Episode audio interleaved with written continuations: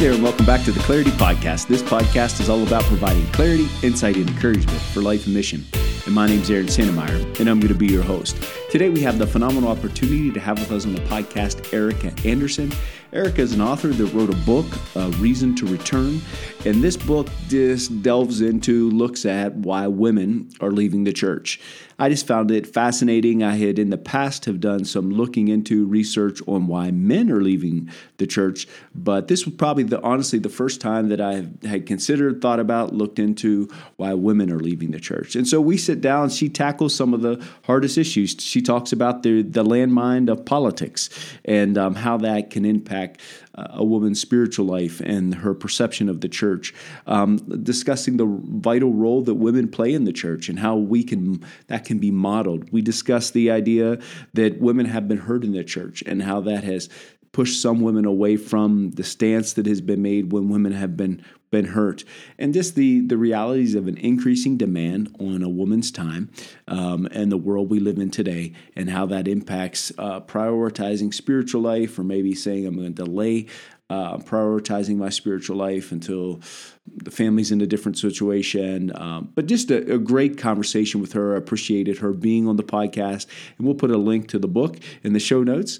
Um, do want to encourage you to send in your questions for Back Channel with Foth. That's where we sit down with Dick Foth and get to learn from Dick and uh, his insight and his wisdom. There's always some gold, gold when we sit down with, with Dick. Well, there's no time better than now to get started. So here we go. Greetings and welcome back to the Clarity Podcast. Excited to have a new friend on the podcast with us today, Ericka Andersen. Ericka, welcome to the podcast. Thank you so much for having me. I'm excited. Ericka, um, I read your article in Influence Magazine. Someone had recommended it through Influence Magazine to me, my friend Craig. And um, I started doing a little research on you, found the book, and here we are today. So, Ericka, for those who don't know you well, um, will you take just a few minutes and share just a little bit about yourself before we jump into some of the questions? Sure. Yeah, I am. Um, I live in Indianapolis, Indiana, with my husband and my kids, who are five and seven. And um, I've been a writer for many years, but really just kind of got more into the freelance side of things in the past four or five years. Um, and so this is my second book, um, and I often write uh, freelance articles for um, various publications, but I am a columnist as well at World Magazine, uh, write for Christianity Today on a regular basis. And I also am a writing coach. So all things wow. writing and communication uh, for me. But the uh, the topic of the book, um, the church, is really important to me and is really, I think, a passion that I'm going to have for a lifetime. So really grateful to be able to, to write about it and talk with you about it today. For sure. What is the life of a free freelance writer like? Uh, it's busy. Uh, so basically, I run my own business, um, and I kind of do two parts. So one part of freelancing is sort of the uh, I do a lot of digital marketing, um, okay. copywriting, and things like that, social media stuff for people. Okay. Um, and then I also have the more the part that I like better, which is writing columns, writing articles, writing books. Um, yeah. That's my favorite part, but it doesn't quite bring as much income in as the other stuff. So I kind of okay. have to balance it out. very, very cool. Very, very cool. Well, we're going to talk about your book today, Reason, um, Reason to Return. This was fascinating to me. I think is is a is a man. Um, I've heard a lot about men leaving the church. And uh, it was really challenging to me to look at why women are leaving the church. And um, yeah, can you let's start there what are some of the increasing demands on women today that are causing them to maybe, or how that's impacting their faith with in, increasing demands? Yeah, I mean, I think, I mean, it's it's sort of like simple when you look at it. You know, really, the top reasons why women have left are more related to stress and overwhelm than anything else. Um, I I always feel like people are sort of quick to say, oh, it must be you know politics or deconstruction or something like that. But I really don't see that as the the main driver. So that's that was an interesting find. But I think you know a lot of it is just like American culture. Which if we're talking about women in the West, sure. like um, it is overly busy you know pro, you know being packed with your schedule and your kids i mean specifically women with small children it's it's really bad for them and people have just dropped out of church not necessarily because they decided to but because it just happened and so, uh, if you're not being intentional about it, it's very easy for it to fall to the wayside as the one thing that people let go of. And then, secondly, on that, I would say um, we have a lot more. I mean, we ha- I wouldn't say necessarily more. I mean, it's been like this for a while, but uh, single moms or broken families, like that actually really contributes as well because that makes life a lot more stressful and overwhelming. And so we'll see that single moms are actually the highest demographic of women that are leaving the church, um, mm. as well as single women in general who have left for different reasons, but okay. they are the two highest. Wow. So could you could you unpack the two different reasons there? That's- is that possible? Yeah. So the single moms, it's just um, just the sheer overwhelm of life, not having a partner. Um, it's really hard to get kids ready to go. We all know that, especially if they're younger. Um, and so I can understand how stressful that can be, and also. Um, just not feeling a lot of times single moms and single women will say they don't necessarily feel like they have a, a place um, mm. in the church. I mean, they do, of course, they're welcome, but sure. it's more focused on families. And um, I think that's something we can work on as a church. And for single women, that's especially true. They kind of feel like the odd one out, especially if you're an older single woman, like yeah. if you're getting into your 30s and you're not married. Um, people feel sort of like, where do I actually belong in this setup? Mm. And I think we've got a lot of work to do there. Um, and so that was an interesting kind of find when I was yeah. doing this book. For sure, for sure. Um, so what are some of the changes maybe in mindset when it comes that you've seen over the last 10 years or so when it comes to women and in the church and their engagement with the church well i think um, in in the west i think we're becoming very post-christian i mean hmm. especially mm. in the united states now um, we're seeing that they you know they always say we're about 20 years behind Europe in terms of what's happening with religion and as someone said to me the other day covid actually sped that up by like 5 or hmm. 10 years and that's hmm. really a little scary and unfortunate sure. um, but i think yeah the mindset is um, if I have to drop one thing, I guess it'll be this because I'm not required to be there. Nobody's hmm. taking attendance, that kind of a thing. And um, I think people are not being intentional about what they really want. The the thing that I like to bring up, and, and that was very compelling to me as I started research for the book, is that um, women say that the number one thing that they want to improve in their life is their relationship with God and their sort of their faith life.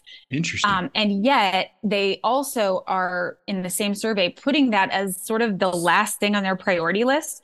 So what women want and what they're doing is not matching up. And I saw that disconnect and I decided I want to speak to that. And I want to yeah. say, you're saying you want this, and yet you're not doing what it takes to get there. So let's talk about how can we be intentional and stop and really think about what you want out of life and what actually matters and then mm. make decisions based on that conversation. Wow. And do you think that kind of goes back to the overwhelm of just so much going on that we want this, but I'm just doing the urgent I don't know. I'm looking at motive. Well, I, I, I think that it can be people don't see it as necessarily simple. Like okay. if something's easy, fine.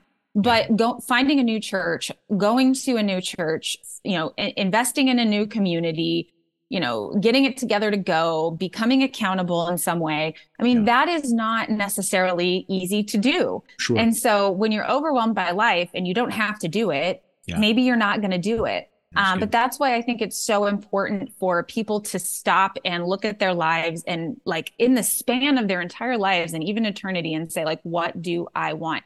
And I use this example in the book of a pastor that I have heard. He explains, like, imagine your life like a vase, and then like the bottom is very wide, and then it gets narrower at the top. Like, what are you putting at the bottom that has yeah. to be there to hold up everything else? And what's at the top that you can sort of take out? Sure. Um, because we don't, we can't do everything, and so yeah. we have to put those foundational things in place. And I sometimes think that women that have left maybe they haven't thought about it in that way. And so i yeah. want to introduce that you know vision to them and help people just like stop in the midst of all the craziness and be like okay focus.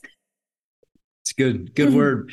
And so you you said you when you were doing the research you were looking in this into this you were interested in seeing maybe some of the barriers that were impeding women from prioritizing it. Could you just talk a little bit more about those Sure. Um, yeah. So impeding women. I mean, I think some of the things I just mentioned, um, including um, just going to a new place. I mean, sure. even myself, who is, you know, seasoned churchgoer, been to church my whole life, like walking into a new church feels a yeah. little weird. Like it feels yeah. a little bit like I I don't know anybody and like and it's good that people approach you and are w- ready Sure. to welcome you in, but it can Yeah. still be a lot, especially for Oh, folks maybe who are introverts or Yep.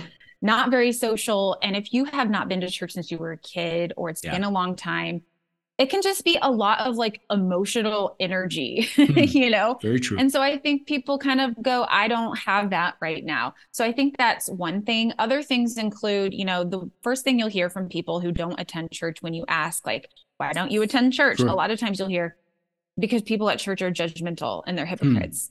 And so they may have had an experience with someone or a church in the past or something like that where they felt like, oh, these people are not who they say they are. And I don't Yeah. want to be a part of that. Yeah. And so that's a huge barrier to overcome some of those mental Hmm. processes that people have.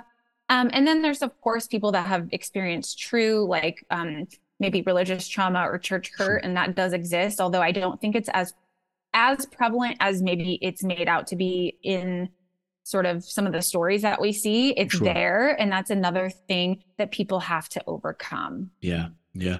And so that pain that maybe you say it's not as prevalent, but are there certain areas or certain um, specific areas you saw when you're doing the research that this is a common area that women have been hurt in the church, and maybe some things that we can grow in not repeating that pain? Does that is that a fair question? hmm Yeah, I mean, I think women have sometimes felt like their voices were not heard, their perspectives were not taken in.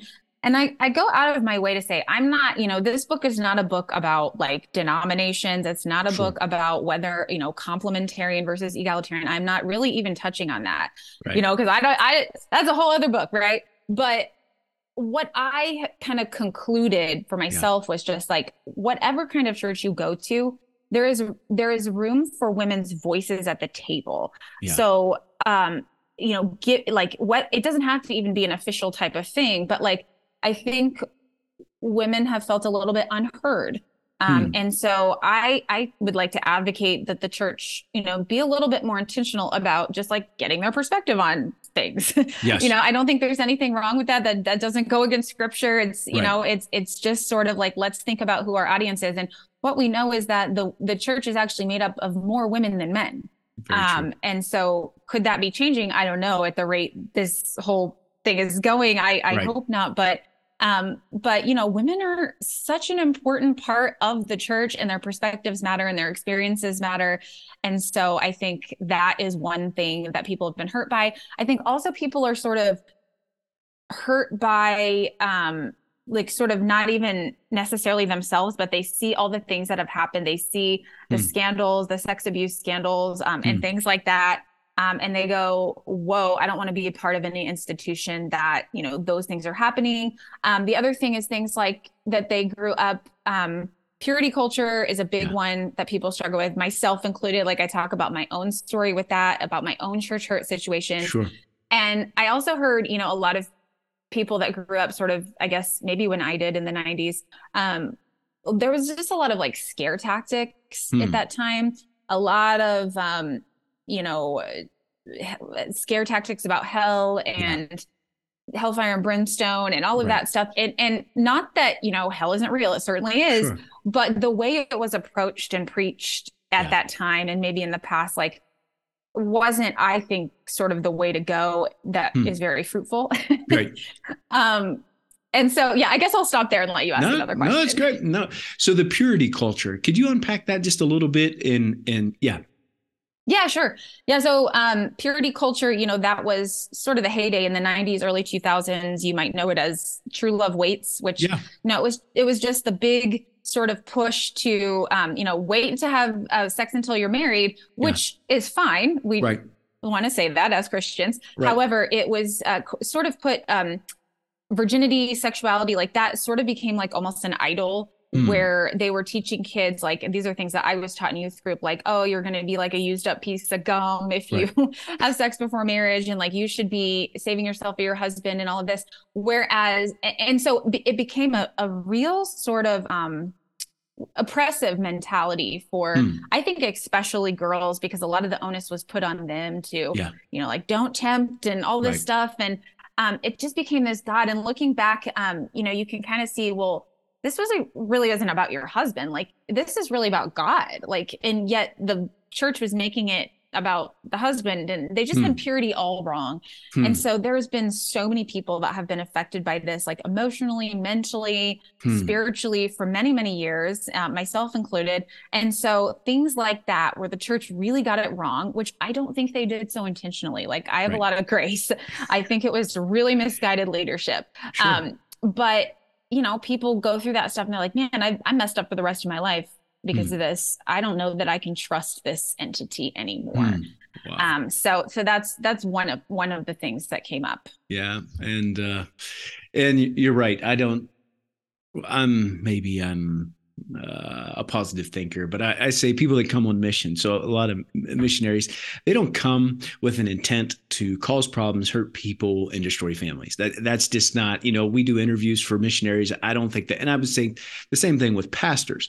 But at the same time, if people are getting hurt, whether they intend for them to get hurt or not, they still got hurt. And um, it is the responsibility when people got hurt for us to try to reconcile, to say we're sorry, and um, do our best to not do it in the future. You know what I mean? And um, and to prevent it in the future. So, yeah, I, I appreciate it, and um, I just thought that was just a fascinating, fascinating idea. So, thinking patterns. You, I also thought this was excellent too. The idea of thinking patterns. How can we begin to redirect maybe our thinking patterns when it comes, or um, females redirect their thinking patterns when it comes to church, um, to get away from maybe some of the do's and don'ts um, that would yeah does that make sense yeah totally um, so one of the you know th- one of the reasons i wrote this book sort of even before i began writing it it was this sort of like word from the lord that was kind of like um, this line that you probably read in the book, which is the church of your past doesn't have to be the church of your future. Sure. I just kept hearing that over and over and again. And I was just like,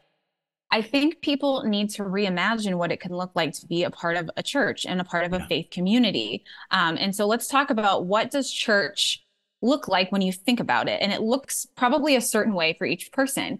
And I wanted to introduce the idea that church doesn't have to look like that. It doesn't have hmm. to look like what you've always known. It doesn't have to look like what you've experienced in the past because there are no hard and fast rules about like where you have to meet for church sure. or how many people have to be sure. in the church. Um, now there are some structural things that um, that you know when when you get down to it like yeah there are some things that a church needs to have but sure. like i'm not really speaking to people that are at that place right now like yeah. i wanted to offer a bridge back to a faith community yes. that was welcoming and non-threatening and yeah. so i wanted to say hey if you grew up southern baptist and that's not you anymore yeah there's a lot of other churches that you can try um, sure. I, I, document some stories of folks that have these yeah. um, i talk about i talked with my friend leah who grew up in a basically a cult um, sure. i mean i don't know that you could call it anything else and it was really hard for her to like walk mm. into church again like mm. she was you know when she started going to another church as an adult after she had sort of gotten out of this cult she's walking in going like you know hands up like very yeah. skeptical um, but she found an amazing church, and that church actually funded for counseling. Like hmm. they funded her to be able to get therapy for what she experienced in that hmm. church. Hmm. And so, and then I have a couple other stories in there as well. But just to say, like, hey, imagine if it doesn't have to be that way. Because what yeah. we know about these women is that they they love God. They're yeah. not they're not mad at God. It's right. not him. It's the people. Yeah. It's the experiences. And so, how can we stay connected to God and experience yeah. Him in community as we're called? Um, and, and do that in a way that's healthy and doesn't take us back to those bad memories. It's possible. And so I was really, really wanting to put that vision forward in the book. Yeah.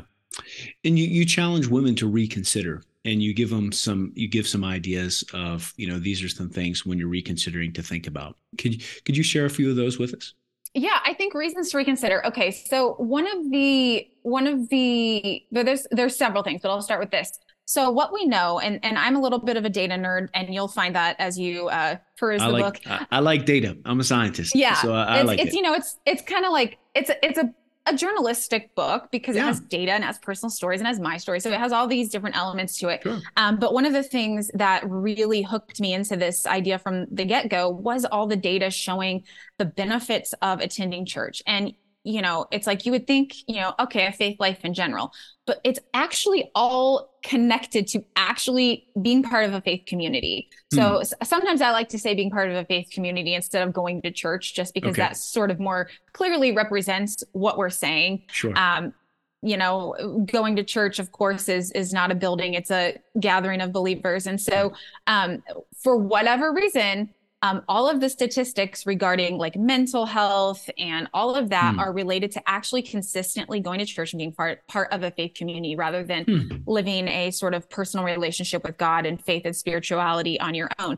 And so you'll see things like um, women who attend church, and it's interesting because there's some there's a lot of specific data on women, but women who attend church on a regular basis are five times less likely to attempt suicide.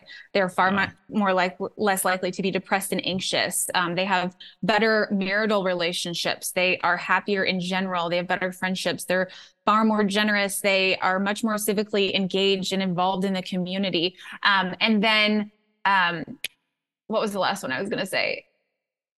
Oh yeah, this this is this is the, the, most fascinating statistic to me, and this isn't just about women, but after COVID, and we're talking, I think Pew Research or Gallup or somebody did this polling. Um, after COVID, the only demographic of people that said their mental health was better post pandemic were weekly churchgoers, and it, and wow. it, the distinction was very clear. It wasn't monthly. It wasn't show up hmm. randomly. Hmm. It was like consistent church attendance. Hmm. Um, and I can't get over how like amazing that is just it because is. it just goes to show you that there's something there. Yeah. And uh, it's interesting. A few years back, I wrote a piece for the Wall Street Journal about some of these things, and I and I was sp- focusing specifically on the suicide piece. And so, of course, I'm like on the suicide hotline and all of these websites that are for suicide prevention. And what do you not find? You find nothing on them about faith, about attending church, about finding, you know, a, a spirituality. And I thought, oh my gosh, this is a literally a proven yeah. thing. Hmm. And and they don't list them because it's religious. Hmm. But I think that's crazy. And I talked to a friend of mine who's a psychotherapist and um, she's not a Christian. She's kind of agnostic. And she's like, Oh yeah, I tell people to go to church. She's like, it's definitely helpful. And so I think I quoted that in the book because I I love that she was like, yeah, I'm not a Christian, but like I see how much that helps people. And if they're Interesting. faithful already, you know, if they have faith already, like I'm yeah. like, get in there. Like sure. this is gonna help you. Um, yeah. Um, so I'm just fascinated by stuff like that. No, that is fascinating. Very, very fascinating. Sad that um we it can't be recommended but at the same time understanding that the the power of community. And um, you know i grew up i grew up in the church. Uh, my we were there. My you know my parents weren't in ministry. My dad was a deacon. My mom led the women's group and the the little you know that was called missionettes was the little girls group. And we were there oh, yeah. sunday morning sunday night wednesday night. And anytime in between we were there. I loved church. I, I loved going to church. Um, it was it was always a place for me that was very very positive uh, and at the but you know there were church splits there were there was conflict. I mean i some of my earliest memories are, are, are all of those things. But at the same time there's the positives far outweigh the tensions that were there. Now i was not i didn't i was not abused in the church. There was those things i didn't experience and so learning about that and being sensitive to those things as we move forward i think is something that um that i'm being challenged challenged for. One of the things that you the courage to address politics. And so mm-hmm. you know this politics continue to be um, polarizing um, but you you you talk about that and how women can navigate the landmine mine of politics um, when it comes to church and, and the spiritual life. Can you can you share some about that for us yeah, I felt like I couldn't not address it at this point in time in the world. it kind of had to be said. And sure. Um, you know, I what I what I found is I saw a lot of church hopping during the political turmoil, which is still ongoing, but sure. was more so sort of in 2020. Um, I didn't like personally, I wasn't seeing a ton of people leaving church, but it mm. was people changing churches, which mm. I actually think is I mean, I'm not always going to agree, sure. you know, why people change churches, right. but I do like the example of hey, you can go somewhere else, which is hmm. kind of part of the message of my book. Yeah. Um, and so, yeah, politics are a thing. And I really feel for pastors and churches right now because it is really hard to navigate because what is a political issue is often a biblical issue as well. But how do hmm. you toe the line and how do you separate it from politics and you know, not drive people away and everybody's touchy and people yeah. are going to complain. You're always going to have people complaining. Um, and it's just gotten very um, difficult. And yes. so I can't imagine what it's like to be a pastor in this environment right now. Um, but I think what you'll find is just that, um, you know, some people left church for that reason. But I think if you're, if you're leaving church I, I don't know, maybe maybe that's a place where you're not like really plugged in and yeah. it's like to God in the way that you need to be that you're just going to leave the community. Um, but I also think that people that left during COVID, I'm, i need to start figuring out how to say this in, in a more articulate way because I was on a podcast yesterday and I wasn't saying it right. But but let me try to get it out. Sure. Um, I think during the pandemic, whether it was because of pandemic or because of politics, um, people left the church. I mean, yeah. we're only back up to 85% attendance even now, three years later, yeah. at least in the US. And what I believe is that some of that leaving was a pruning hmm. and it, it is serving to create a healthier church body. Hmm. Um, I think there's a lot of people that went to church out of just going. That's sure. just what they did um, pandemic made it look, oh, I guess I don't really have to go, right? Yeah. Um, maybe politics was the other excuse, like, I'm just not doing this anymore. Why am I even doing this? Yeah. Um, and so while I don't like to see people leaving, yeah. I also think that God is using that in such an amazing way. I think He's making healthier churches.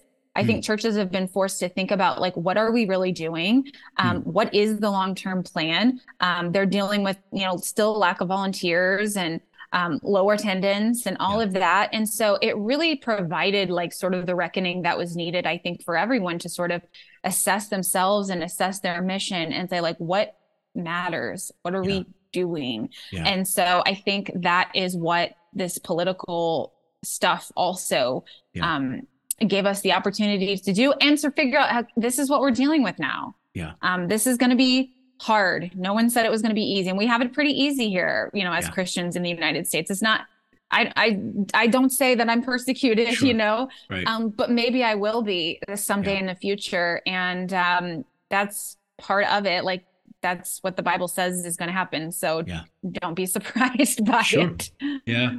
You know, the the the women that I know, it's probably just this is probably confirmation bias or there's a bias here, I'm sure, but I'm gonna share it are younger ladies. Um, so talking between 20 and 30 that um, that I have seen that have made the decision, grown up in the church and decided, hey, politics, or I've been disappointed in how the church has become politicized.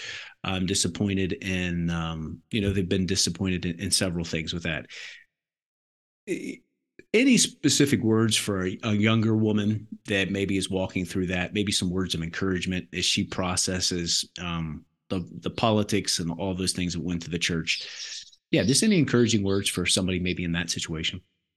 Yeah, I mean, I would say that um, again, not every church is the same, and it does take it can take some work to find one that is the right fit for you. Um, not that I think we can just pick and choose, you know, willy nilly. Um, but if you went to a church, for example, that really got it into the politics or was like I actually uh, we used to go to a second church because we are just crazy and we just like like church. we would go to the Saturday night service at this other church yeah. um, rather than our home church, and I kind of was turned off by myself, even though I agreed politically with what this guy talked about.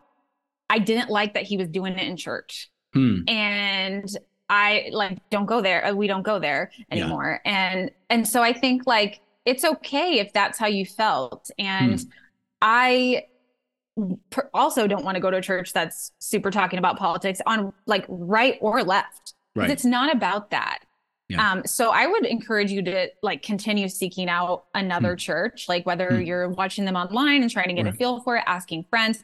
Maybe you need to try a small church, or maybe you hmm. need to try a bigger church. I go to a very small church, which is the first time in my life um, prior to going there, I had always gone to bigger churches, and that's yeah. made a huge difference for me. Yeah. Um, and I can tell you in my church, I mean, I honestly don't know where a lot of people stand politically. Yeah. and we don't really talk about it. Um, yeah. We just sort of, my pastor preaches from the Bible. Yeah. And we read scripture and we go through it yeah. verse by verse. Um, and that's what your pastor should be doing. And if they're not doing that, I would go to a different church. yeah. Yeah, it's good. So I would no, say that. I would say that. And also I would say, I think sometimes I want to very be careful to say like sometimes we, we need the freedom to like to sit in what we're dealing with. Sure. And it's not going to be a horrible thing if you're not going to church for a couple months. So like right.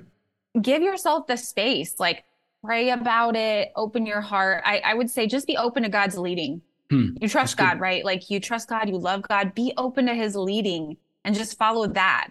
Um, in order to do that, you've got to be quiet. You've got to give yourself some space. Um, and so I want to offer that freedom as well because there's no rush God yeah. isn't on a time. God has no it, like there's no time limit with him. Yeah. Like he's infinite. So yeah. um, there is no rush to find the perfect church for you. Yeah. Yeah. One of the other things you um, talked about was the role women play in the lives of children, um, maybe their children. And honestly, it began a process for me to write down and think of the names of my Sunday school teachers, um, youth group workers, um, people all along the way um, in my church that, and I could give you a long list of them, uh, of women that impacted me whether that was challenge me, you know, a lady in the church challenged me to read the Bible through, um, and uh, and held me accountable to that. Not not abusively, but just said, "Hey, you like want a challenge?" And um, it was it was a woman, and I looked at some of those spiritual marks in my life um, of godly women that held me accountable and challenged me to a life of spirituality and challenged me to go deeper in my relationship with Christ. So can you just so that it really hit home to me and made me I spent some time there pondering um, and so thank you for that. But anyway, can you go ahead and just share a little bit about the importance of of women and the lives of children in the church?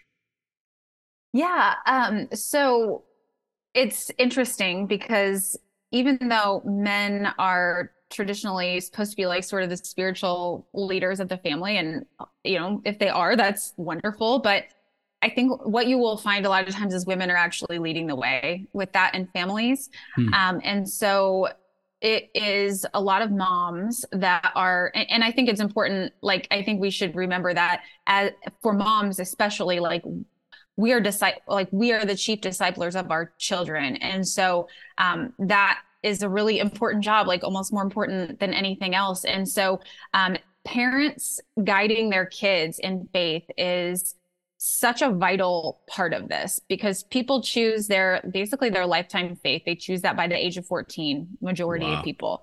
And so in this tender time of childhood, like we have a big responsibility, and moms often take that on um, to disciple our kids and teach them what they need to know and all of that. And so I really encourage moms to think about that aspect of things um, because mm. what you'll find is you even if you were to like take your kid to church every week and drop them off um, that is not good enough hmm. um, if if a parent is not a part of this process of faith formation yeah. it's not going to last according to the statistics that we've hmm. seen um, and so it's really important if this is something that you want your child to value in their life and stick with um, now is the time to be a part of that. And for myself, after becoming a mom, like I, there was so much more I wanted to learn as my kids started to ask me questions, and I would be like, wow, I don't really have a good answer for that, you know? So I began to teach my, I, I started reading apologetics and yeah. started realizing like, I want to teach my kids this stuff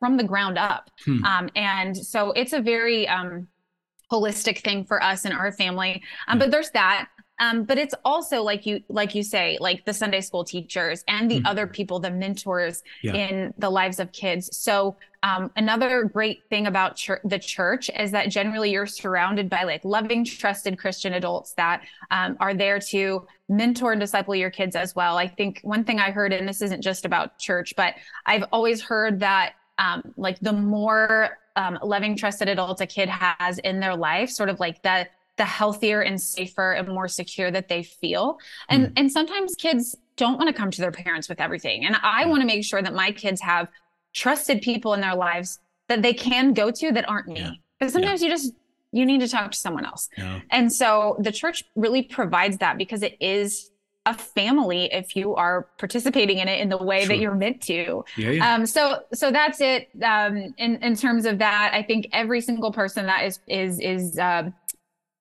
praying into and caring for kids in this way is contributing so much to their life in a way that they may never know, hmm. um, but is going to matter in the long term. No, I 100% agree with that, and um, just the importance of of modeling that. It's not, you know, it's not always easy and fun, and I'm very thankful for my parents um, that modeled that um, what it was to follow Christ at home, at church, and um, in the marketplace. And uh, I think that that continuity um, was valuable, and they were there, they participated, and you know they they just spent a lot of time running back and forth to events. You know, I mean, taking me to events, and um, and I'm I'm thankful for that for sure. So, any question you think, hey, Aaron, you should have asked that question. That would have been a good question that I didn't ask you today.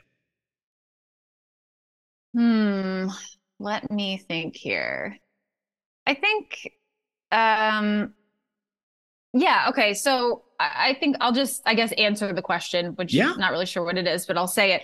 Um, is it, it doesn't have to be necessarily as hard as you think. So, hmm. Uh, I love a friend of mine. Her name's Christy Thomas, and she has a um, her kind of group is called Little Shoots Deep Roots. Okay. And I love her um, advice because she sends out these very simple tips for parents. And, and I think you could apply this mentality just to your own personal life as right. well. Um, but she's like, don't make it harder than it is. Hmm. Little mm. seeds matter, little actions matter. Um, it's it's kind of like, you know, if you decide one day, like, well, I'm gonna, yeah, there's a marathon this weekend, I'm gonna run it well that's not going to work you're not right. going to do it you're not going to finish um, so don't set yourself up for failure every little step towards um, a deeper faith and a better relationship with god matters and so give yourself like little things that you're just yeah. little things that you're going to do like reading one verse a day or yeah. i'm going to research one church this weekend and yeah. pray one prayer each minute minute or each morning for 30 seconds so i would just say like don't overwhelm yourself and also remember that it's not in it's not all about you being in control like god is going to mm. lead you and most importantly i think that you should pray that the holy spirit is working in your heart like mm. that he's going to do the work um, to bring you to where you need to be and that you trust god to do that because he's good and you know yeah. he's good yeah. even if people in your life haven't been good god is good and yeah. you can trust him and and i said this yesterday on a podcast uh, i don't remember what we were talking about, but it was like, I said this in the book somewhere believe God.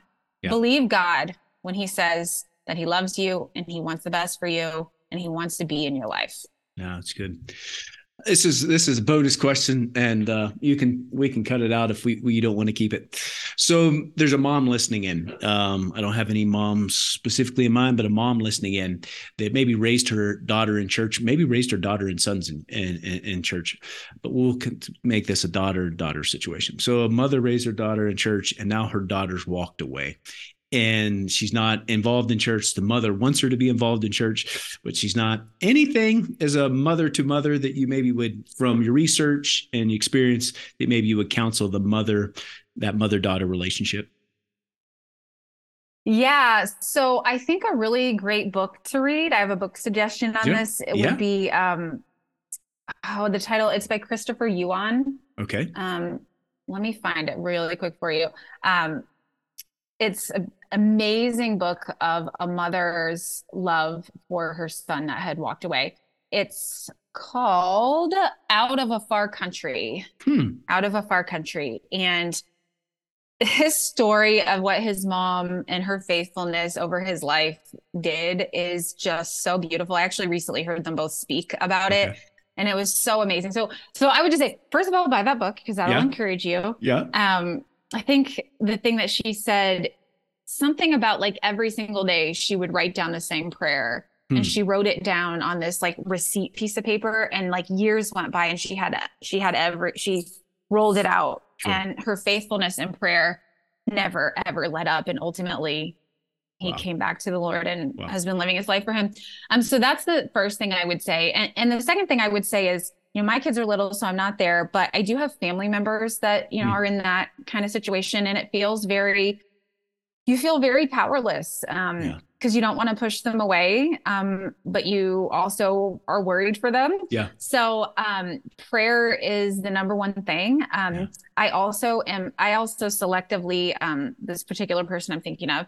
I will selectively send books over mm. just that I think could be helpful. Um, not like she knows that I'm not trying to right push. I'm I'm just kind of like, oh, thought you would be interested right. in this. Right. And if and listen to the Lord. Like I will get a prompting sometimes. Like you know, three years ago, I I like I felt like you should send your sister a text. Talking about my sister, obviously, send your sister a text that says, um, "Yeah, God welcomes your questions." Hmm. And hmm. I was like, "Look, he just," I was like, "Look, God just told me to send you this text." So hmm. sorry, sorry, I'm sorry if that's weird. Right.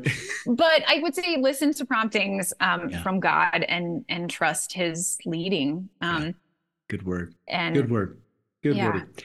Ericka, thanks for spending out with me today. Thanks for spending some time with me. Will you pray for us? That God will use your wisdom and insight. We'll put a link to your book in the show notes.